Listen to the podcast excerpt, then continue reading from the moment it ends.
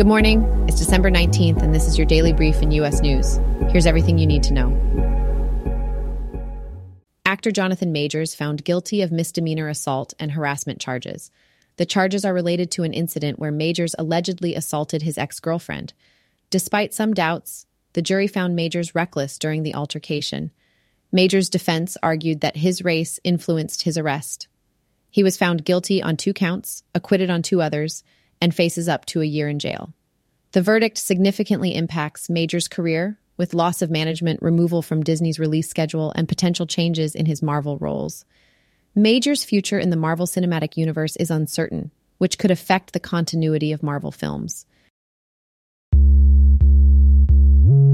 Japanese steelmaker Nippon Steel Corporation has agreed to acquire United States Steel Corporation for $14.9 billion. The acquisition will create the second largest steel company globally. The deal is expected to close in the second or third quarter of 2024 pending shareholder approval. The acquisition aims to capitalize on the surging steel industry, buoyed by governmental investments in infrastructure and electric cars. Despite a surge in U.S. Steel's shares following the announcement, the United Steelworkers Union opposes the deal.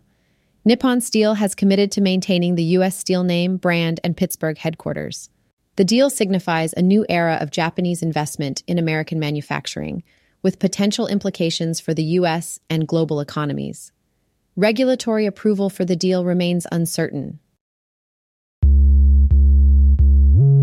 Southwest Airlines has been fined a record $140 million by the Department of Transportation, DOT, for major flight disruptions during the 2022 holiday season the airline violated consumer protection laws by not providing adequate customer service, flight status notifications, and refunds. The fine will mainly be used to compensate affected passengers, with $90 million in vouchers to be set aside for future travelers. Southwest has already paid $600 million in refunds and reimbursements and has reached a settlement with the DOT.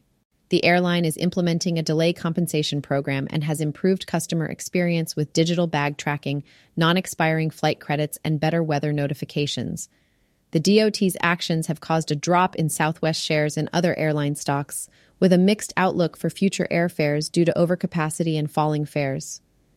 Despite these measures, consumer groups argue for more protections for passengers, with U.S. senators pushing for cash instead of vouchers for affected passengers.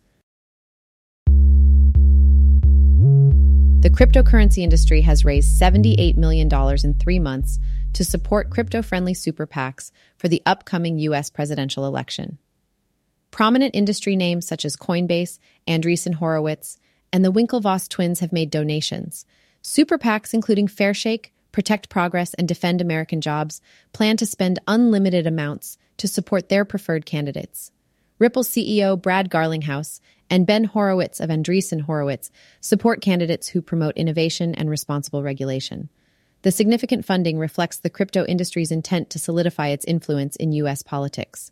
The donations aim to establish a regulatory framework tailored to digital assets and improve the industry's image following recent legal issues. Justice Sandra Day O'Connor, the first woman on the Supreme Court, was honored in a private ceremony at the court's Great Hall. Her legacy as a trailblazer for women in the legal industry was highlighted.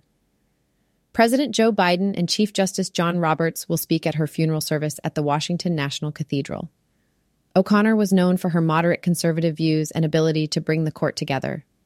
She had a significant impact on important court rulings, especially on abortion, and often sought the middle ground. She retired in 2006 and focused on causes like judicial independence and civics education. O'Connor passed away in Phoenix at the age of 93. This has been your daily brief in U.S. News. To read more about these stories, follow the links in the episode bio. You can also subscribe to these updates at www.brief.news. And for more daily podcasts about the topics you love, Visit www.brief.news forward slash podcasts. Tune in tomorrow. We'll be back with everything you need to know.